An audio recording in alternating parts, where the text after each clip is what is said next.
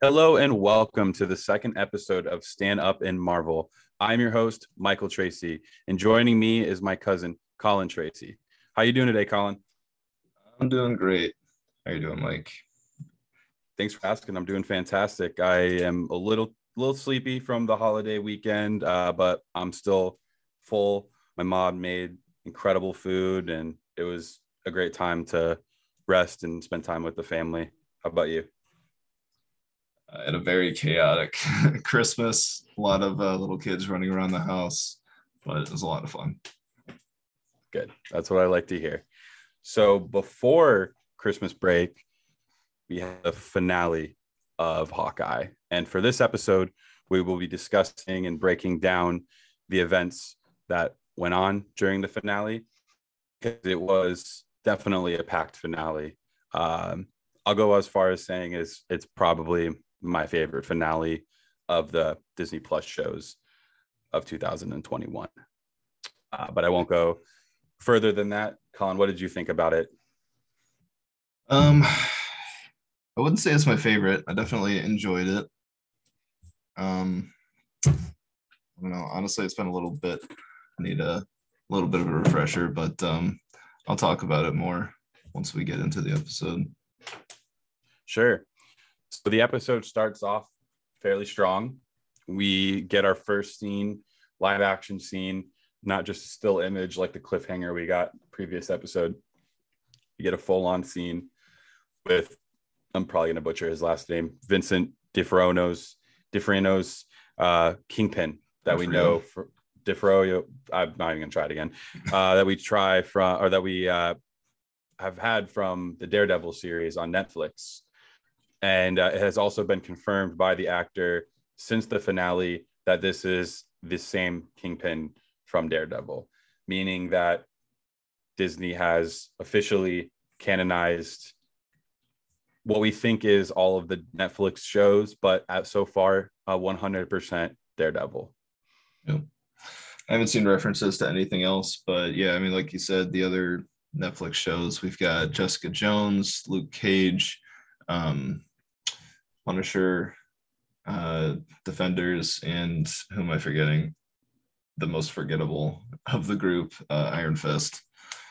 Um, so that show got a lot of uh, backlash. Uh, a lot of people did not like it. I've seen people making fun of that show a lot. So, so who knows uh, if they'll all be canon or not? But, but yeah, like you said, Daredevil for sure is now canon, and that was uh, supported by uh, Spider-Man, of course. Uh, with Charlie Cox's uh, uh, Matt Murdock making an appearance as uh, Spider-Man's lawyer. So, yep. So they're they're kind of setting up the stage for us and getting us ready for these characters. And this finale was definitely served uh, to bring forth Kingpin for us. And uh, I thought the performance in the beginning was really strong. Uh, basically, Kate Bishop's mom proves that she's been in the background manipulating a few things and she kind of stands up to him which is really brave for anyone with that matter um, but it also gave the platform for vincent to give us a really intimidating uh, uh, portrayal of Kingpin that we've always known from Daredevil. You know, he had the eye twitch, he started sweating, like just he he he has that intensity in every scene that he's in and um, I felt it again as I did during Daredevil. So I feel like in the first scene with Kingpin, Vincent did a good job, at least bringing me back to the Kingpin I knew from the Daredevil series. Like I still felt this intensity, I still felt this like tension when he spoke and how he carried himself, and um, I think he did a good job kind of bringing the audience back to that feeling again in the first scene with Kate Bishop's mother. Yeah, um, for me, I was never a huge fan of uh, Vincent portraying Kingpin. I mean, there were definitely moments, but just like the way he talks and his demeanor, I've just never really felt like uh, he's been all that like intimidating or I don't know, powerful, just in the way he carries himself and the way he talks and all that. Um, because like, uh, you know there are flashbacks to when he was a kid and he's you know there's like this frightened little kid that's uh you know being abused by his dad and all that. And uh, that's honestly kind of like the the vibe that i get from him all the time that he's like scared. Um so i i don't know. Maybe that's me reading into it too much. I don't i don't really know. But honestly my preferred portrayal of kingpin and i know most people don't like to acknowledge the existence of this but uh the uh uh, the original Daredevil movie with Ben Affleck. Is that that you, Kingpin? He had a very powerful speaking voice, and he just he was just really intimidating. And he's also just the the guy who played him. I can't even remember his name, um, but he was just a very large person in real life. So, um, you know, so it just it just worked so well for the role of Kingpin. I I prefer him over um, D'Onofrio personally, but I don't have a problem with D'Onofrio. I just, um, yeah, I don't know. That's at least my opinion. Maybe not a popular opinion, but no, that's that's valid. I also enjoyed. I believe his name was Michael Clarke Duncan, right? I'm pretty sure Michael Clarke Duncan, and I know he passed away, so rest in peace. That was probably my favorite aspect of that original Daredevil movie. So I agree with you. I think that he carried the character and the intimidation level much higher. Um, but also, you're, you're, right. That's that's who it was. Okay, yeah, Michael Clarke Duncan. Yeah, rest in peace. And yeah, you know, he was he was a great actor, and his demeanor, and he was a very very large man. Um, where I feel like Vincent's portrayal and the direction they're they're taking Kingpin and and now the MCU is very I don't want to say realistic, but more and not generic, but more human than super powered, right? Yes, he has his moments where he has this like super strength. I mean, we see in the finale, he can take a lot, but he's very humanized in Daredevil and I feel like they're kind of continuing that path again. They're going to continue that path as well. Like he's more of, I look at him more as a criminal boss of the underworld of New York, more as this legendary opposition against Spider-Man and the other villain or the other heroes of New York. Like right now, where the character's at, I just look him as this. I look at him more as this really intense gangster than this criminal mastermind enterprise that he is, like Fisk, whatever it's called in uh, Fisk Enterprise or whatever it's called in other Marvel related content. You know, I feel like he's just kind of downplayed right now, but that's my opinion. Sure. Um, so yeah, uh, we got Kingpin now. Um, yep. So I, I don't know. Uh, the episode as a whole, like it was it was fine. Um, like I I enjoyed it. I was honestly hoping to get more from the episode. There were some uh, cameos that I was hoping to get, and uh, you know it was just finishing off the series. Um, and you know there's a big epic battle with uh, Kate Bishop and uh, Clint, and um, and the entirety of the uh, uh, tracksuit mafia. just very entertaining just seeing them flooding in and just getting completely wrecked with all the different special arrows so that was that was a very entertaining scene um, but I was hoping for more cameos, uh, especially with the timing of this episode compared to um, Spider-Man: No Way Home. Because um, I was predicting going into this that Spider-Man or Daredevil were going to make an appearance, and that maybe that was why um, Daredevil never actually put on his costume in uh, Spider-Man: No Way Home. No Way Home, and I just thought because this was the week after um, the Spider-Man premiere, and because of the way the Spider-Man uh, or No Way Home ended, uh, with Spider-Man swinging through. Um, uh, sorry, what's what's the area? So, so it looked like Rockefeller Center, yeah, where they fought Rockefeller Center.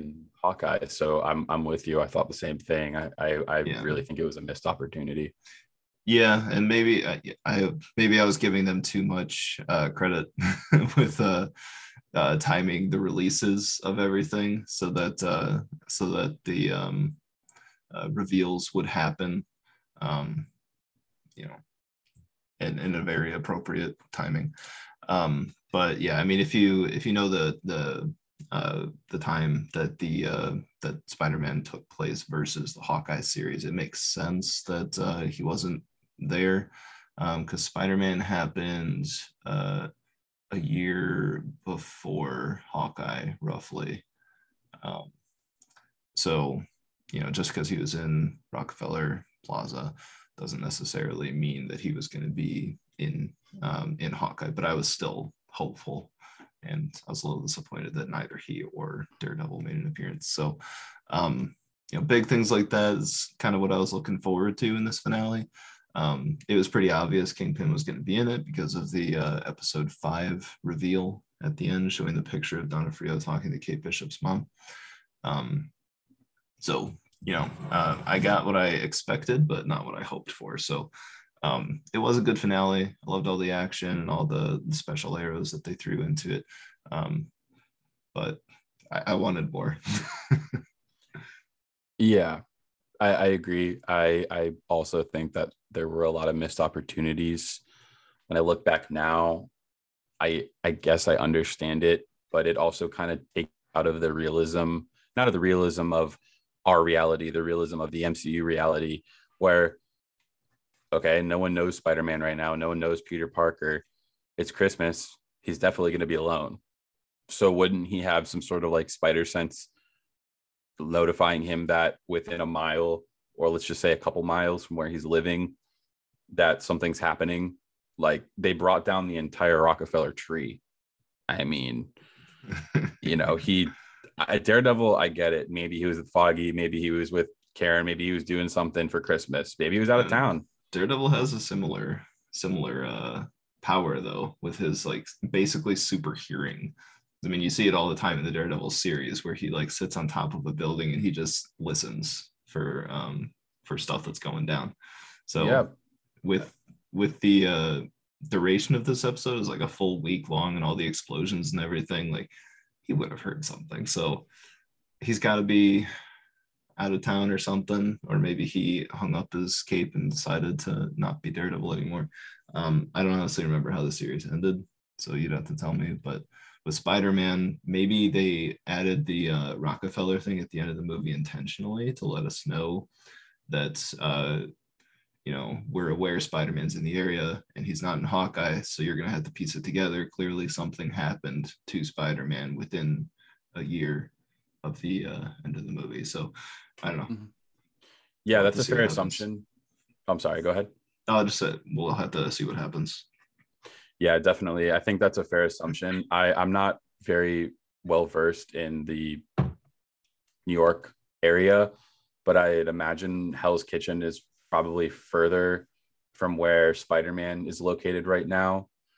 Um, so to, for to me, regardless of regardless of Daredevil being out of town or whatever, it it's just to me it's a little unrealistic that Spider-Man wouldn't be here to swing in and just pop in and say what's up and help out.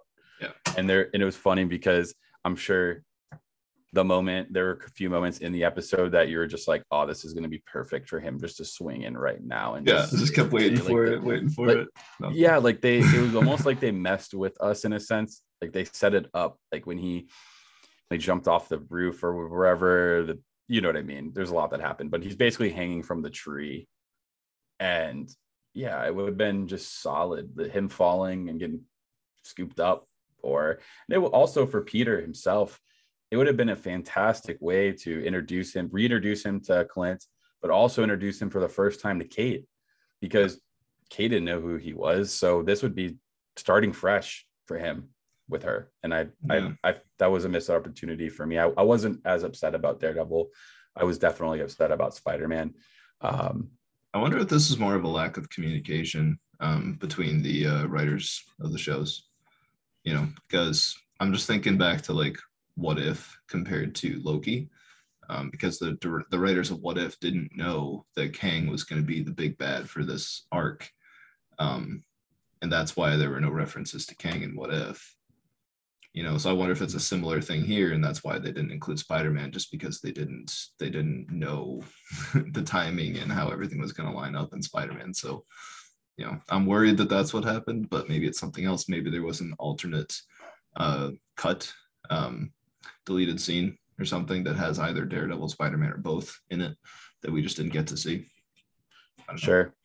Yeah, I'm I'm gonna chalk it up to real life issues happening and affecting this. I'm gonna chalk it up to Sony and Disney agreeing that Spider-Man's only gonna be in X amount Stuff, yeah, of things. Sure. You know, oh, he's only gonna be in films, he's only gonna be allowed let's say let's start around number three cameos for the MCU and then only two cameos for the Sony villain verse. You know what I mean? There might be some. Yeah. As sad as that makes me, you're probably right. Yeah, I hope I'm not right, but that that's just my guess that that this is just this chalks up to unfortunately our real world business practices bleeding into the MCU world. Uh, but what but unfortunately it hurts us as fans because it kind of pulls us out of that whole breath of you know oh this is all happening in conjunction together and there's people in the area and they should be helping right now. But anyways you know aside from that the reason why i loved this finale the most i think out of all the shows this year yeah maybe it was the timing of the season and it's christmas and it was it's just the finale was so fun to me. Like i plot wise i enjoyed loki more. Like loki was more intriguing the finale you know, he who remains, Jonathan Majors crushed it.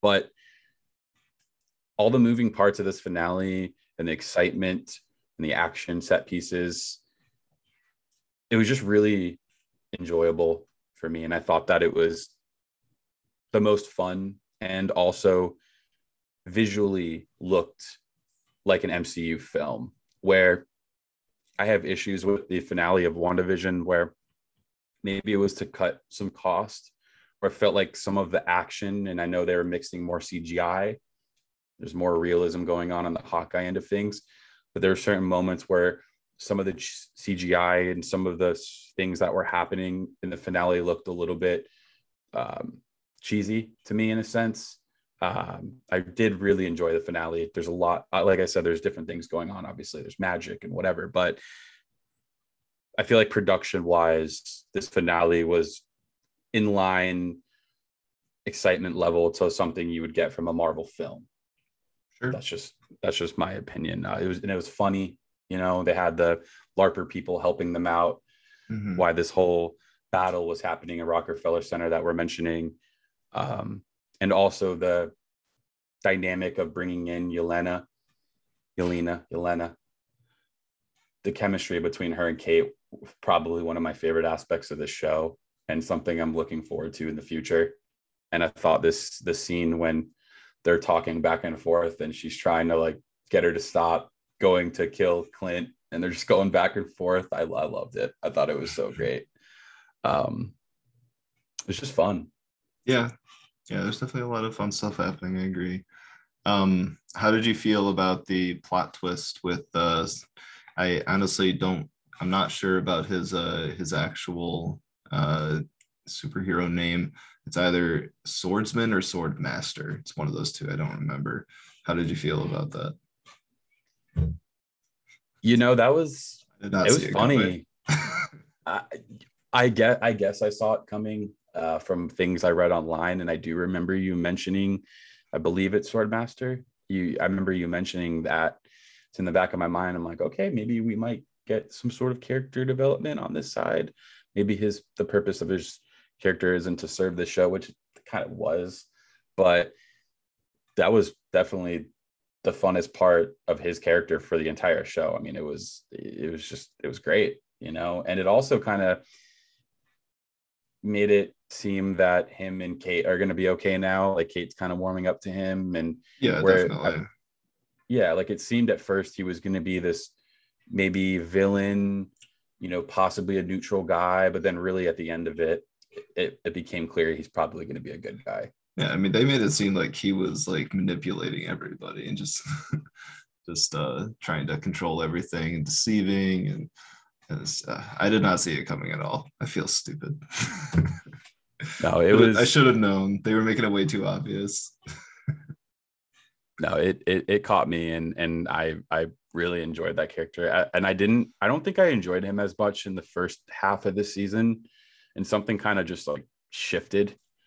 and I really enjoyed the character in the last half. I've loved him So- the whole time. I, I thought like Yeah.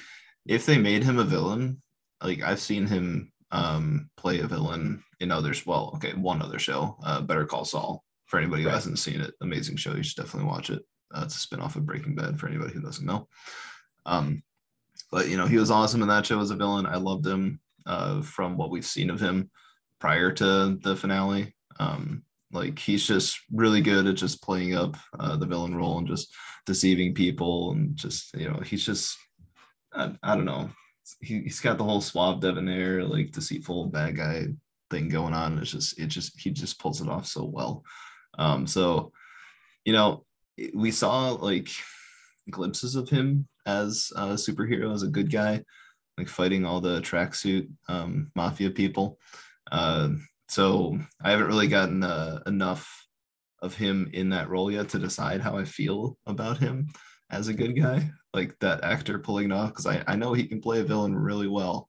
So uh, I'm I'm kind of waiting to see more of him uh, before I can decide because there was uh, way too much going on in this episode to really uh, focus too much on that. So yeah, we'll have to see. But Yeah, yeah, but yeah, I was definitely caught off guard by that reveal for sure. That was uh well done on them. I did not see that coming at all. Definitely. Yeah. I, like I said, it, that was another aspect of the episode that I thought was just really fun. It was just very upbeat. Uh, and that's what I liked about it. Um, So Yelena, there's a whole uh, chase scene between Yelena and Kate Bishop, um, where Yelena's trying to kill Clint. You were talking about this briefly before, and Kate's just trying to chase after her and stop her, and they're just like talking. And you know, Yelena doesn't want to actually kill Kate Bishop. She's just trying to, uh, you know, do what. Uh, well, is she being paid to do it? so Not actually she, sure. yeah, she so was she was- told that Clint killed um, Black Widow, but um, actually, are they all Black Widow? Technically, no, I, I don't actually know. I mean, she's a Black. They're both Black Widow assassins, so I don't know if we should be calling her Black Widow anymore. Uh, Natasha, right? Right. So she was told Yeah. Clint killed Natasha, and that's why she wants to kill him. But I don't know if she was actually paid. I assume she was. this is where I get confused. One of the aspects of the show and the continuity, because the post credit scene of Black Widow, we see Contessa Valentina Allegra, played by uh, Julie Louis Dreyfus, who is supposed to be, you know, basically the opposite of Nick Fury. She's obviously putting together some sort of team. Me and you think it's the Thunderbolts. It's going to be basically a neutral team of people. Um, so originally, I had thought that Contessa hired him, her because that's what had happened in the post credit scene. But then in this show, it shifts it, and then Kate Bishop's mom's the one who hires her. So it's almost as if she got she was hired by two people to take Clint out. Yeah, Right? No, I, I remember that too. I'm not entirely sure um, about who hired her or if they're working together or, or what. Right. But yeah, that's that's a very good point. Um, I haven't given that much thought. I noticed it at the time, but I haven't really come back to it yet. So I'll have to, to look into that. Um, but yeah, so I mean, she was she was told that Clint killed Natasha. Now she's trying to uh, kill Clint. Um, then there was the so at the end of the chase scene, they jump out of the building, uh, and then Kate jumps out of the building. She should not have survived that fall, but uh, or at the very least, she should have broken both of her legs the way that she landed. But whatever. Yeah, even Um, from sliding the uh her feet on the wall, it's still that shouldn't have been that wouldn't have been enough to I mean, because she like the- she had she had like uh her bow or I don't know exactly what she was using to slow her uh fall. She had like something like a, an extension of her bow or something that was like squeezing the rope to slow her descent, but did not slow her very much.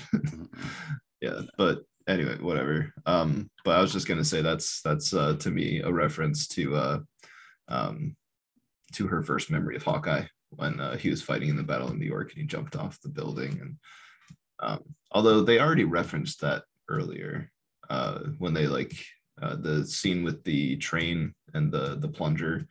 Um, Mhm. From what I remember, they like they also jumped off and uh, did a hook shot maneuver there. So maybe it's not a reference to that, but at the same time, uh, that scene that I'm talking about, they did that together. Like both of them jumped off and did the hook shot together. Um, this was just her doing it on her own. It wasn't the exact same maneuver, but it's pretty similar. So maybe this is like showing that she's growing into her own and she doesn't need Hawkeye to be with her holding her hand anymore. She's becoming her own superhero. Um, not really sure. Maybe I'm overthinking it, but No. I think that that is possibly some image, like image that the directors chose. I see that. I see the first hook shot together, and I see the second of her taking a leap of faith in a sense, literally and figuratively. So yeah, I, I I'm with you on that. I, I'm gonna I'm gonna look at it like that. Like it's it's it's in showing that she's now not an Avenger, but independently on her way to become her full potential. Um, I do want to mention one thing when Clint jumps into the Rockefeller famous Rockefeller Center tree. There's one thing that happened that I would like you to mention because you sent me the link and I hadn't I hadn't noticed because in my mind I was like, what was the point of that? I, I had liked I, I liked it, but so to give some perspective, if you haven't seen the episode yet, Clint falls into the tree, and when he's in the tree, he sees a friend, and it's an owl, the little owl. Colin, can you shed some light on this owl for us? you're gonna have to remind me. I was waiting to see where you were going with that. I don't Oh, remember so- sending you a link, but maybe I did. Yeah, so I this was probably over Christmas. Uh, but yeah, so I guess the owl is a real owl in our real life, and I, th- I guess this was an Easter egg for just people that know the tree and know the area or something like that. I don't know. We'll dig. We'll I'll dig more on that and we'll we'll touch back on it. But I thought that was cool to plant like an Easter egg for something that's in our real life. You know, thought that was pretty cool because they're always planting Easter eggs for comic MCU related things, but they're, you know, I feel like they don't as much plant Easter eggs for like real life things, from you know. So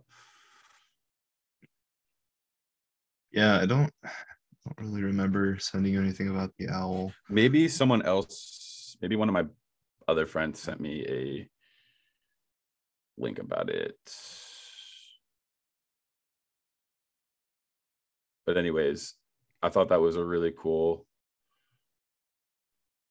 Yeah, so the the so here's the Reddit link I have. So the owl the Owl and Hawkeye season finale was a pretty sweet Easter egg. So yeah, his name is Rocky the Tiny Owl that was rescued from Rockefeller Center Christmas tree takes flight. Rocky, the tiny owl rescued from Rockefeller Center's Christmas tree, took flight after being treated at a wildlife rehabilitation facility. So Okay. this was a real. so that's a real life owl. Yep. Cool. Okay. Yeah. No, that was definitely not me that sent you that link. Yeah, that, was, I apologize to our viewers. That Oh, was my good. friend. That was uh, that was the other person in my life that I talked to uh, about just as much Marvel as I do Colin. So I I uh, was confused about that one, but at least uh, now Colin knows that pretty sweet Easter egg as well. Yeah. So That's really cool. Um, all right, so there was a I guess before we continue with stuff near the end of the episode, uh near the beginning, you actually pointed this out. Um, I, I don't even remember seeing it, but you mentioned there was a reference to Doctor Strange. Yes. Is there a poster near the beginning? Uh, can you refresh my memory on that one? Uh, right when we started talking, um, like right at the beginning of the episode, you mentioned there was like a, a poster or something at the beginning of the episode. I didn't actually see it myself, um, but you mentioned there was something, some reference to uh, Doctor Strange. I think it was at the like three or four minute mark. It was very early on. Um, but I Oh. guess we can we can circle back to that. I don't remember uh talking about anything Doctor Strange related. The when it that comes to the first thing that comes to mind when I think of like poster or image, I think of um like Rogers the musical being all over New York. And in Spider-Man, in the beginning of Spider-Man, I remember mentioning to you that when he's swinging with Zendaya with Zendaya in the beginning, there's a Rogers the musical sign apparently I, i've only seen the movies once so far but that's what i read online that there's a rogers right. musical in times square That's a misheard then. which um, maybe proves that the two might be a little bit closer than we think the two timelines but i mean then again right uh, doesn't broadway shows last years so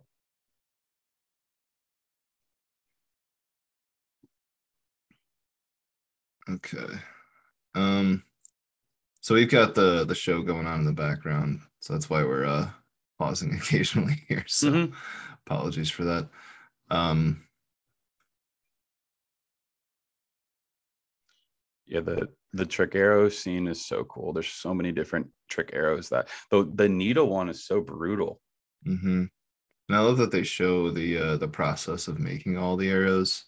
Yeah Um and it just again just reminds you uh you know how much harder Clint has to work than all the other superheroes because he doesn't have any actual powers. He has to train and you know uh, he has to mend all of his own wounds and make all of his own arrows and just do all this stuff and he just has to do so much work. So the fact that he retires, I mean, you, you really feel for him just because of you know all the stuff that he has to go through to to be able to keep up with the other Avengers.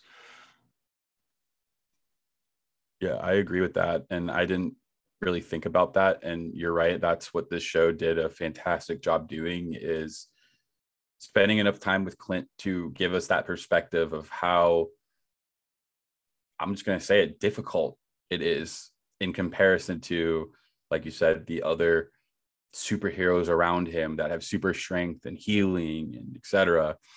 Yeah, it really gave the audience a better perspective of what it takes to be Hawkeye. And I think with that created more of an appreciation for the character as well. So I think that's one of the strongest the strongest things of this whole entire show was um, doing that for him. That that gave the character I feel more justice that it needed from you know being with him for so long as we have and really not getting as much development, you know, in a Mhm. sense. and they've been kind of uh you know uh nodding at uh his uh the fact that he's just a human doesn't have any superpowers for for a long time like the earliest reference that i can remember is age of ultron uh when they had that back and forth exchange between him and uh quicksilver um and quicksilver's just like constantly making fun of him and calling him an old man and Mhm. telling him to keep up and all that stuff. It's just, you know, totally unfair because he has no superpowers. But yeah, they've been uh they've been doing that stuff for quite a while with Hawkeye. Um, so I want to talk about Yelena briefly here. Sure. Um, so I just I've really liked her character. Uh, so she was introduced in um, uh, Black Widow, and to be honest, I kind of found her a little annoying in uh, in Black Widow, uh, and I think a big part of that was just that she was constantly making fun of uh, Natasha's posing that she does whenever she um, you know enters enters a scene, whatever. It's just like it just kept coming back to that. It just got really annoying, and I just like did not like her. But um, in Hawkeye, I I feel like she's come into her own. I like her a lot more now. Um, I like a lot of the exchanges that she's had with Kate Bishop, and um, you know, she's just kicking butt and um, just she's very intimidating, especially when she's going up against Kate Bishop. Like there's that scene where she uh, where Kate Bishop uh, comes back to her apartment and then she runs into Yelena and Yelena's just there eating macaroni and cheese. and uh, she's like, Oh yeah, I definitely could have killed you the instant you came in the door. You'd be dead, just just like that. um so yeah, there's I've definitely uh enjoyed um I, apologize, I can't remember the actress's name, but I've really enjoyed her uh portrayal of um Yelena in this a lot more than uh, a lot more than in Black Widow. So um I wasn't sure how I felt about her at first, but now now I like her.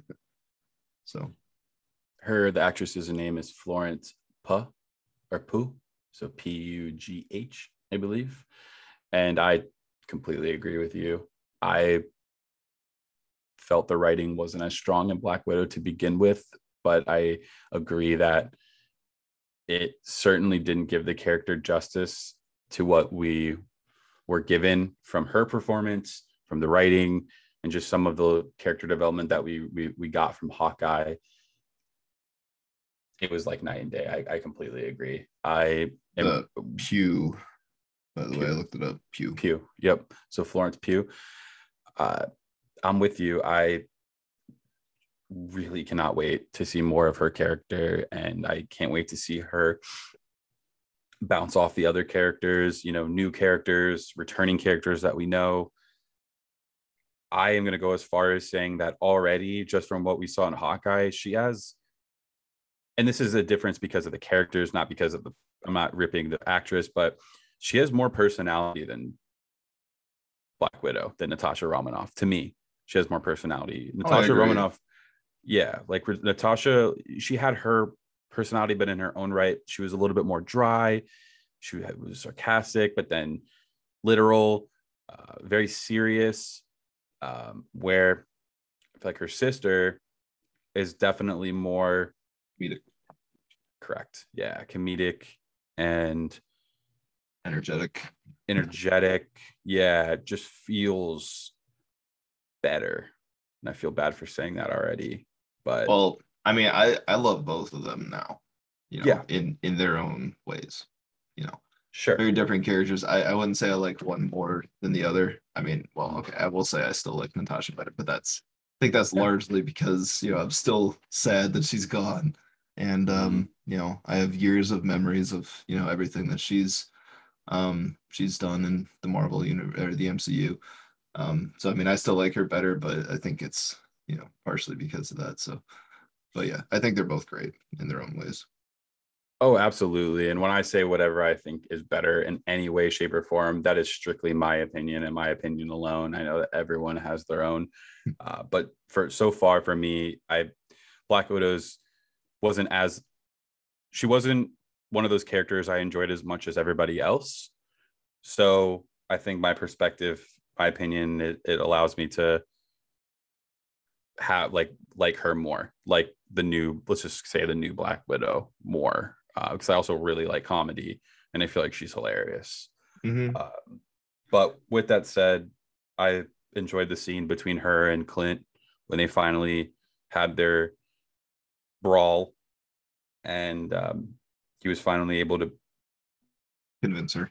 convince her that look he tried he he he really tried killing himself and sacrificing himself over natasha but Natasha she was better. than yeah she was she was better than him and he was the first to admit it and i thought that that scene was excellent from both jeremy and florence and Mhm. that was single-handedly probably one of my favorite moments of the whole finale Uh, so then we have the uh, the scene between um, Kingpin and Kate Bishop, um, just fighting. Uh, I forget what what is he trying to do. He's trying to uh, to get Kate Bishop's mom. He's trying to kill her, and Kate Bishop's trying to stop him. Um, And uh, I love that the first thing that happens, she just shoots him square in the chest with an arrow.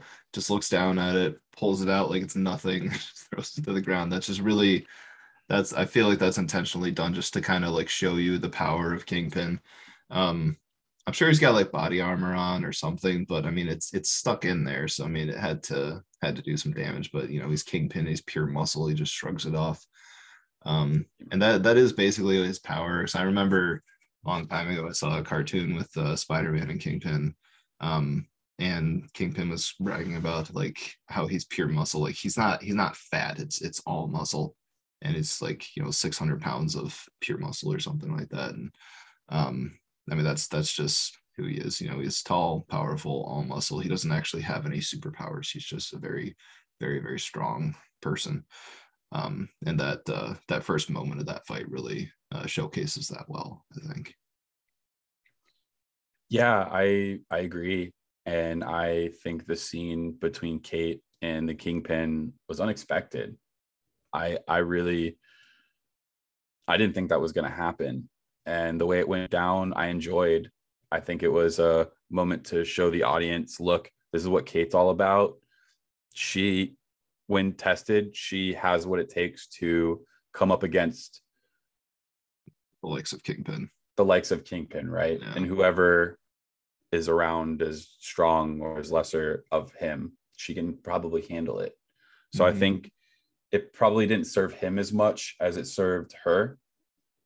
But then again, the show's not about him, you know, the show's about her more or less. So I uh I enjoyed that scene for her. But to put a cap on my thoughts on Kingpin itself, I will say that I was disappointed on where they left Kingpin because Kate, you know, overcomes, she ignites like all of her, she flicks her ring or flicks the ring or the coin or something like that uh, Clint taught her earlier in the season. And she ignited like three or four arrows, then it blew him up and he kind of like was knocked unconscious. So she won more or less, right? She she won the fight. Let's just say it. And now Kingpin is walking in an alley and he's trying to get out of there. And we haven't mentioned Maya yet, but Maya is also a huge part of Hawkeye. I think so. But where they leave the Kingpin, I feel was it wasn't satisfying to me because it felt very like TV show cheesy where they do the shot where they like pull a gunshot and then they move the camera up and show the sky insinuating that He was killed, but you don't actually see it. So there's the whole question: Is he actually gone, or is he coming back?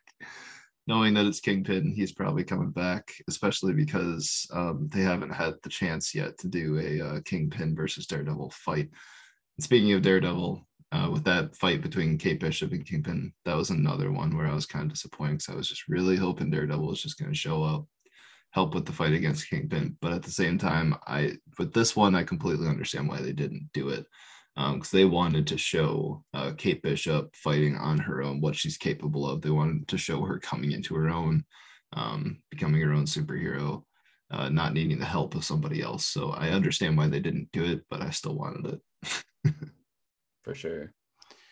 So I think you agree with me where they left Kingpin was not Uh, as satisfying. I, I wouldn't I wouldn't say unsatisfying because you know for me I like mystery I like Mm-hmm. having questions and I like theorizing you know so that's going to be something that's going to stick with me for a while and I'm just going to constantly be looking for clues now and just seeing if uh, Kingpin's coming back and you know they love hiding Easter eggs everywhere so that's going to get me looking for Easter eggs for you know Kingpin references to see if uh, see if they're going to hint at him coming back um so I mean, yeah, I wanted to know what happened, but at the same time, I'm fine with not knowing.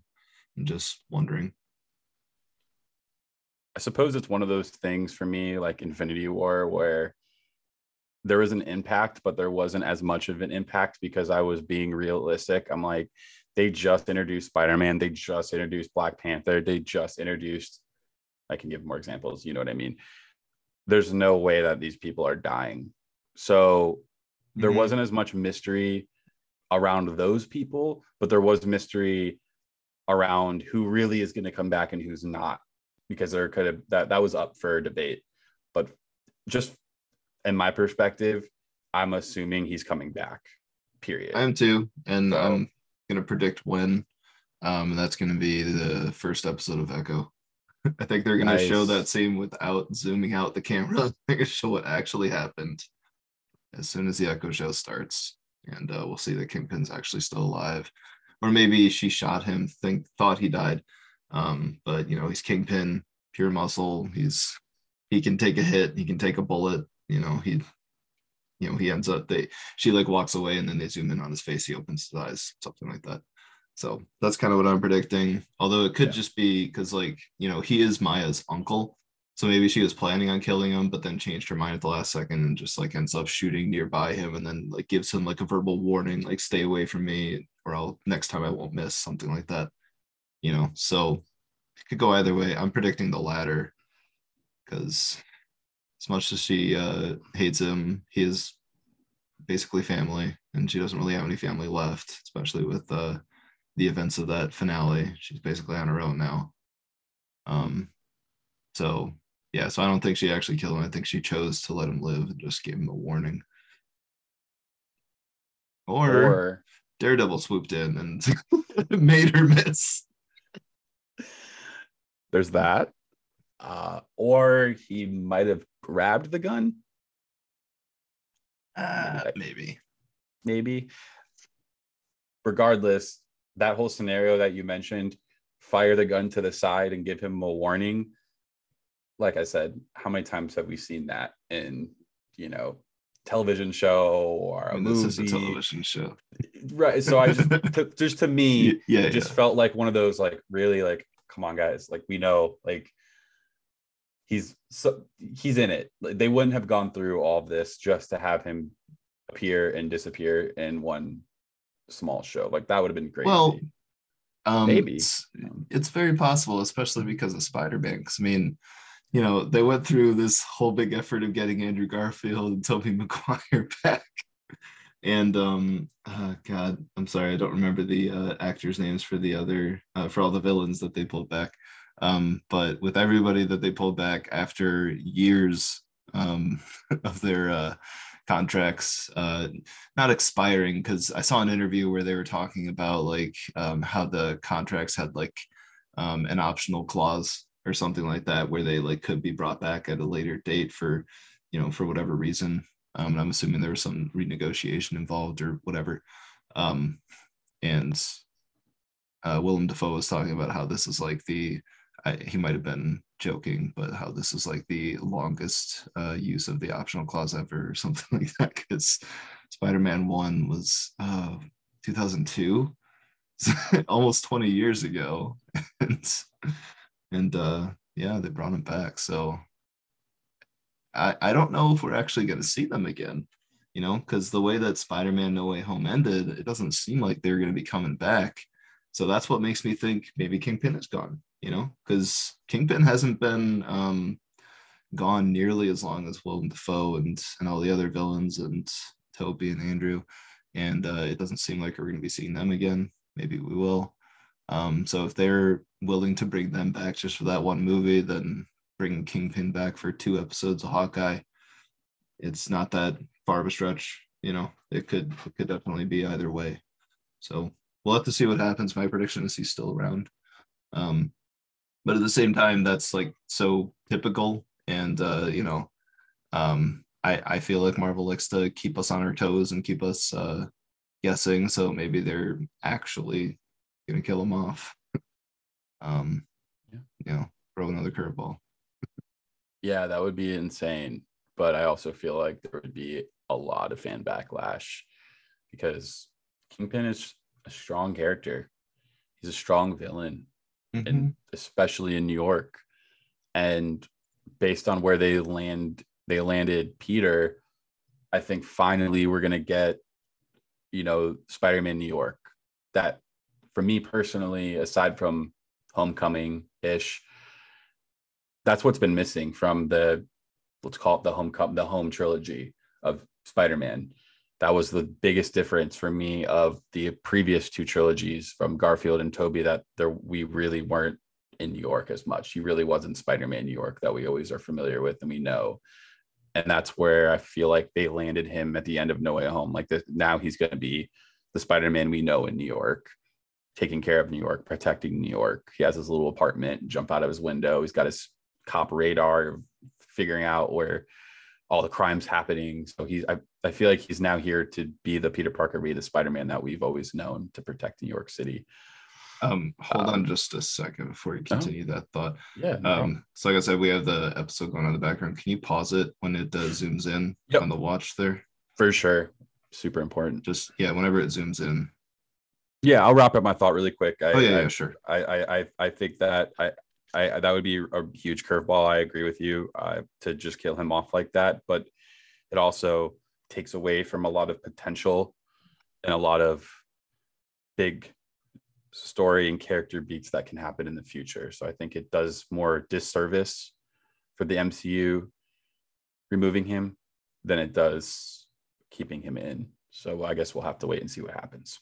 So my thoughts on that, um, while it would definitely be cool to have him around, there are plenty of other villains to work with. And in my mind, at least, Kingpin has already served his purpose. Um, he was there because you know anybody who's watched the Daredevil show, they know what he's all about. They know how powerful he is, and it was obviously showcased very well in that scene with Kate Bishop. But he was basically used in the same way that uh, you know Hulk is used a lot. He's there to show how powerful somebody else is. Like uh, in that scene where uh, Hulk fought Thanos, Thanos completely destroyed him, and he didn't even use any of the powers of the Infinity Gauntlet.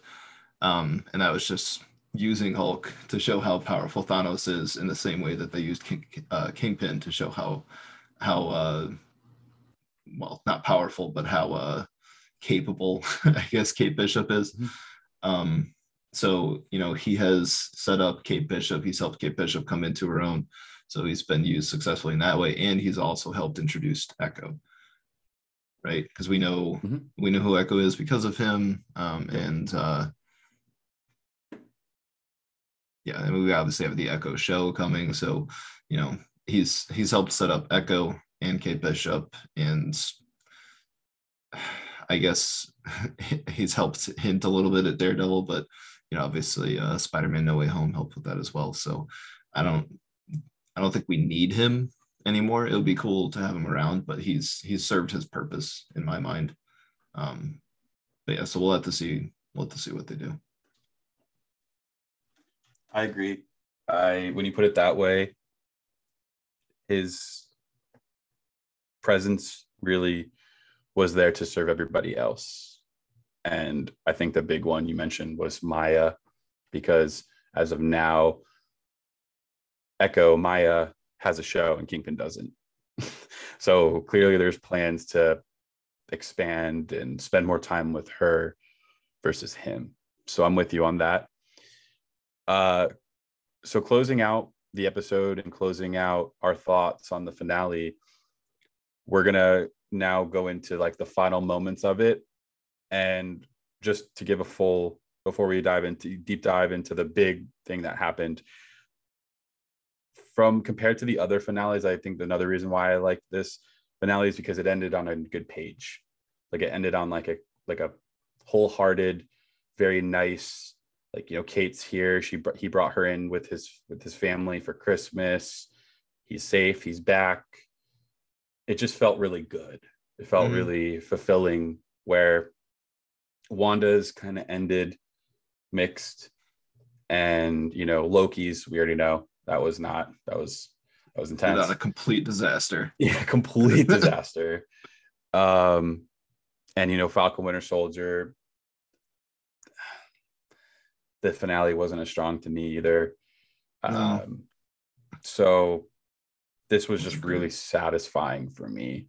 Uh, yeah, especially at the end, it was just it just felt it felt good. Like I was I felt really connected to Kate, and I felt more connected to Clint, and that's why I felt like the show itself, regardless of anyone's thoughts and overall opinions, I feel this the purpose of the show and what it was meant to do and what it was meant to serve, they nailed it. They knocked it out of the park. Yeah, definitely. So. I agree. Um, and you and I have been talking about Hawkeye for you know a little while now. Uh, this is only our second episode, but uh, we have had some some practice episodes, just getting used to the podcasting format before this, and we did talk about Hawkeye before.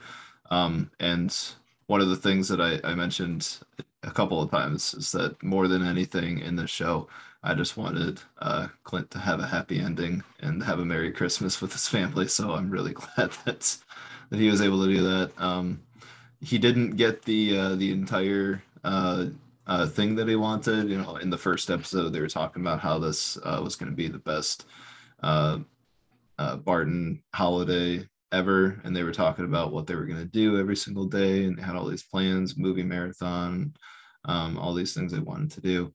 Um, so he didn't get to do any of that, but at least he gets to spend Christmas with his family, made it back in time. Um, so that made me really happy. I would have been very angry if, if, he missed Christmas after everything he's gone through. Um, so anyway, yeah, agree. I, I think it ended in a really good place. Uh, this was one of my uh, one of my favorite shows that they've done so far. I mean, there haven't been that many, so it's not really saying a lot, but um, but yeah, so now now we can talk about uh, the uh, big reveal. I think at the end. Um, do you want to uh, play the uh, video and try to zoom in on the watch there? Sure. So I think it's probably best that you take the lead on this one because you have more. All right, there you go. Pause it. Yep. There. Okay. Yep. I I didn't remember for sure, but now that I'm seeing it again, they definitely show. Uh, so they've been talking about the watch in the Hawkeye episodes ever since I think the first episode. Yeah, they talked about it in the first episode. It's been coming up um, again and again since then. So the watch, uh, correct me if I'm wrong here, but it's basically like a tracking device. Um, and uh, Clint's wife used it to keep track of his location, essentially. Right. So my assumption was this was her watch that she wore when she was an agent. And then she gave it to him to hold on to, like you said, so she could track him and know where his location is. So he Well, I wore thought it. I thought the and he had it watch in was able to track it, and there was like a homing device, uh, like implanted, like under under Clint's skin somewhere. At least that was my understanding of the watch. Maybe I misunderstood that though. Yeah, I'm not sure because this was like I'm a plot thread in the earlier part portion of the season. Uh, but what I remember was that this was a watch that he was wearing and he left it at Avengers compound when it was destroyed. And he thought it was destroyed in, you know, the events of Endgame, but then someone recovered it. Right. Um. Well, yeah. So I don't I don't fully remember uh, the purpose of the watch. Trying to look it up, not getting a great answer right away, but uh, we can circle back to that. But the important thing about this watch, um, so you see on the end of it, so it's it's clearly his wife's watch, uh, because it shows a a symbol of uh, Shield. And obviously, Clint was part of Shield, but it also shows the number nineteen, and uh, that reveals that uh, it belonged to Agent 19, also known as Mockingbird, um, and that is not Clint's call sign. So, uh, so it's clearly not his watch; it's her watch, and that means that she was Mockingbird, um, which a lot of people who were uh, fans of Agents of Shield uh, were really disappointed with that because uh, Mockingbird was in Agents of Shield. It was definitely not Clint's wife. Um, Hawkeye was not in Agents of S.H.I.E.L.D. At any time. And just given the timeline of Agents of S.H.I.E.L.D., I don't fully remember how it lines up with everything. Um, so maybe it's possible that uh, it's the same um, the same character from Agents of S.H.I.E.L.D. Maybe she had like um, you know a face transplant or whatever, got her identity um, got her identity changed, and somehow Hawkeye and her interacted and fell in love and got married and whatever. Maybe that's what happened, but I think more likely than not, since it's a different actress and uh, it seems to be a completely different story um, than the uh, the Mockingbird from Agents of Shield. I think more than likely they're basically just saying Agents of Shield is not canon, um, which is uh, I think a big letdown for a lot of people, myself included. Um, so yeah, I mean that's that's what seems to be the case here. I mean we'll have to we'll have to see. Maybe there will be a reveal later on that shows that they are the same person, and somehow somehow they're able to tie the stories together. But just based on what I remember from the show and um, the reveal here and what we've seen of uh, her character uh, throughout the MCU, which is not a lot, um, it does seem like a totally different character. So yeah, let's see what what happens. So I- it was cool, but also very disappointing. Sure.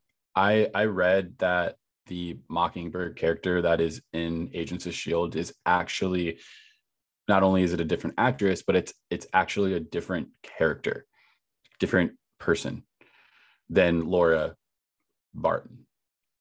So that that's another. I could be wrong. I, I read about this very briefly after the finale dropped, but that's what I kind of remember that allegedly it's a it's a completely different character as well in Agents of Shield then so I to me they're just shifting the alias of Mockingbird from one person to another person for the MCU that's just my assumption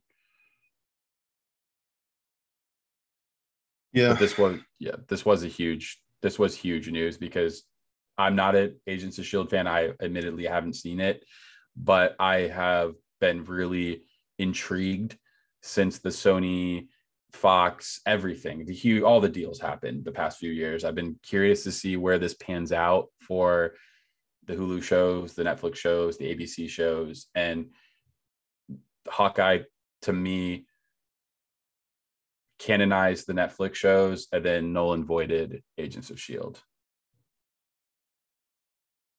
Yep, we'll have to see what happens.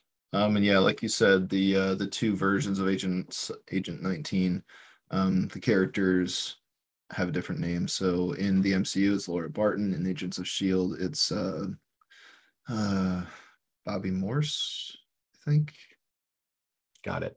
Yeah, Barbara, that's that's Barbara Morse, Bobby Morse. Yeah. Um, so yeah, so very different characters.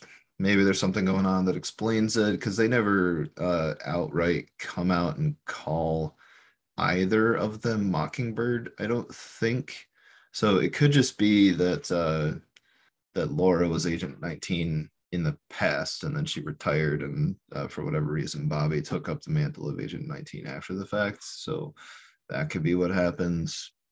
Not really clear right now, but yeah, yeah, we'll see what happens. Um, but yeah, I think that was it. Was there anything else after this? That was pretty much the end of it, right? Yeah, that was it. We didn't get any post credit scene. Uh, well, we did. Uh, yeah, yeah, they they did, and I could be wrong, but I have an assumption that this bit at the post credit bit, which was Happy Holidays from Marvel Studios, and it was the full ensemble, the full play or the full performance of the song we heard. I can do this all day from the first episode.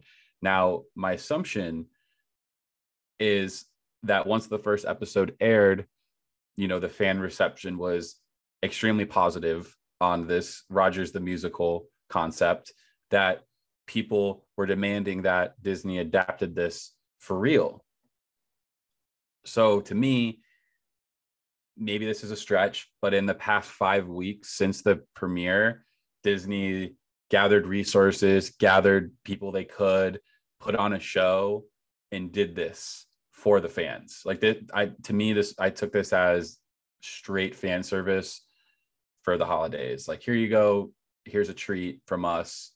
We did what you guys wanted, you know, what you guys been asking for. And uh, here's a full live version of I Can Do This All Day. I mean, as as uh as great as that would be, I don't see it happening. Um, but who knows? I could be wrong. Um, That they didn't, that there's there's no way they filmed this in the past five weeks. well, no, I uh, I I'm sorry, maybe I missed part of what you were saying. I was saying I don't think there's going to be an actual like full uh live action one, like uh, you know, with actual like stage performance that people can go and see. Like I don't I don't think that's going to happen. Was that not what you were saying? Oh, uh, no, I was saying that, you know, people were demanding that. And I agree. I don't think Disney's going to do that either. That's why I think they did this in the past like five weeks to Um, just give the fan service. Hey, this is our treat from us because, you know, you guys wanted like at least a full Hmm. version of this performance. see. That, I- that's what I- I don't- awesome.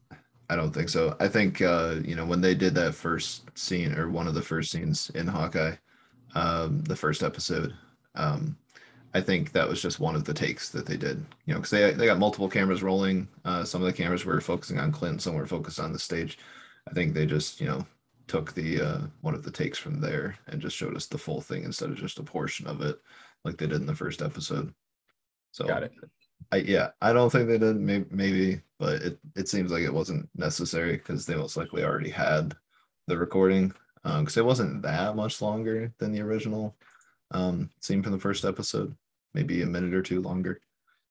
So that's that's my take at least. But uh, they have been very good at uh, um fan service and actually listening to what people want, um, which is awesome. You know, doesn't doesn't happen a lot um uh you know a lot of franchises don't necessarily care they think they know what's best they're not going to listen to the fans but they have been doing a very good job at listening to the fans you know they gave us Tobey and andrew which was massive um Mhm. and of course all the villains that came back and now they brought kingpin back and they're just you know they're just doing such a great job of giving the fans what they want. So um, yeah, it is very possible that they uh, filmed it over the past five weeks. I just I just don't think they did because they probably already had it. Um, they already probably had a working version. They didn't need to film it because um, yeah, just because that uh, that early scene in the first episode. Um, anyway, so yeah, that's uh that's Hawkeye. That's all of our uh, thoughts on it, pretty much. Uh, we didn't uh, in this episode talk about the early episodes too much. Um, we just wanted to go over the finale here, just because of the timing of when our uh, podcast started. Uh, like I said before, we have talked about the earlier episodes before, um, and if if anybody is interested, we can potentially upload those. You know, just reach out to us, let us know. Um, we have like six or seven episodes that we recorded before our uh, official episode one debut. So, um, but anyway, that's that's all I had to uh, talk about in this episode. Yep, that's all. Nope, that's all I have, Colin. And uh, overall, I really enjoyed it. I really, really enjoyed it, and I think they knocked it out of the park.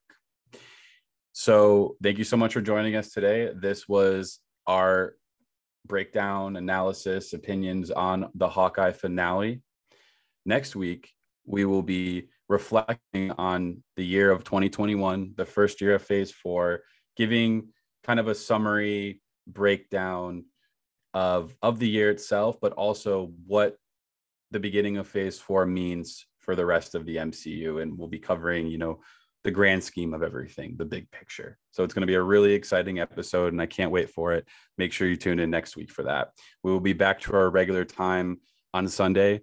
So we should be able to post it that Sunday, uh, which would be the second. And if not, at the latest, we'll have the episode posted on the third. So next week, we will be back to our regular timing of um, recording and posting our episode on Sunday we didn't mention this at the beginning, but we're still having uh, technical difficulties with Anchor. Um, for anybody who's uh, trying to record podcasts on on the PC with more than one person, uh, you probably know what we're talking about. Um, if you try to send an invite to somebody, it just doesn't work. So we're uh, trying to work with Anchor support to get that resolved. For uh, for now, we're just recording with Zoom, which is uh, not really what we had planned originally. So we're working on getting it fixed, but uh, it's definitely a lot better than last week when we were recording on our phones. Um, so hopefully the audio is uh, much improved now. As soon as I uh, started talking about technical difficulties, Mike's internet died. So we had to uh, take a break there for a couple minutes. Uh, but we're back up and running for the last 10 seconds of this episode. Um, so anyway, yeah, um, Mike mentioned what we're doing next time. So uh, hope you guys join us then.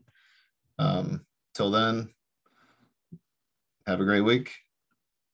Yes, thanks again so much for joining us and have a great week.